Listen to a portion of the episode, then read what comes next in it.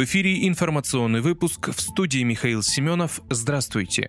Украинские войска обстреляли Запорожскую АЭС. Представитель администрации области Владимир Рогов сообщил, что украинские войска второй раз за сутки обстреляли Запорожскую АЭС из тяжелого вооружения. Власти зафиксировали пять прилетов в районе комендатуры станции, рядом с участком сварки и хранилищем источников излучения. Рогов также рассказал, что в результате обстрелов пострадавших нет, однако на станции не удалось вовремя провести пересменку, так как автобусы с персоналом следующей смены развернули в Энергодар. По его словам, на небольшом небольшом участке загорелась трава. Представитель администрации добавил, что еще пять попаданий пришлись на территорию рядом с пожарной частью неподалеку от ЗАЭС.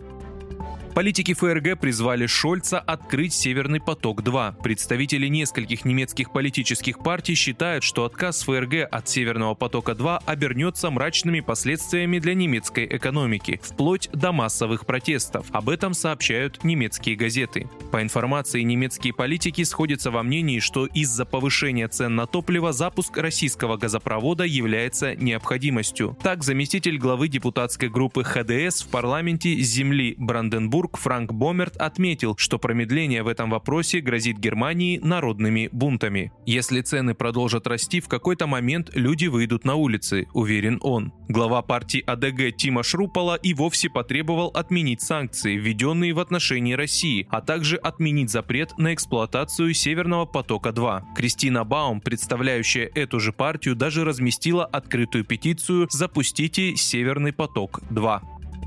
Блумберг заявил о победе России на энергетических рынках. Россия одерживает победу на газовом и нефтяном рынках, что дает ей возможность справиться с эффектом санкций. Об этом пишет в среду обозреватель агентства Bloomberg Хавьер Блас. Он отмечает, что по итогам июля добыча нефти в России практически полностью вернулась к показателям, существовавшим до 23 февраля 2022 года и достигла 10,8 миллиона баррелей в сутки. Минимальный объем фиксировался в апреле апреле и составлял 10 миллионов баррелей, однако с тех пор лишь увеличивался. Нынешние показатели лишь немного уступают январским, когда добыча достигала 11 миллионов баррелей в сутки. В то же время растет и стоимость нефти. Если в апреле дисконт на сорт Юралс составлял в среднем около 35 долларов, то теперь 20-25 долларов. Восстановить показатели добычи и уровень цен удалось за счет переориентации с европейского на другие рынки. Кроме того, Запад не смог добиться от государств Персидского залива залива решение вывести на рынок крупные дополнительные объемы черного золота, констатирует специалист.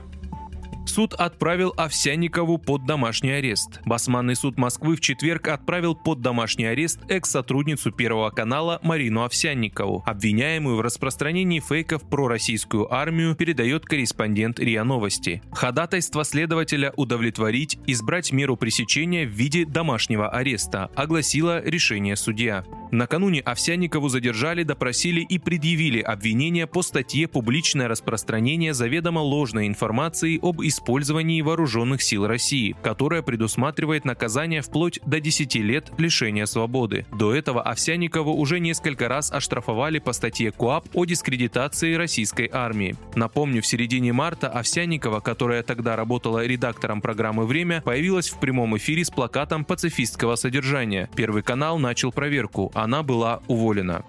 Вы слушали информационный выпуск. Оставайтесь на справедливом радио.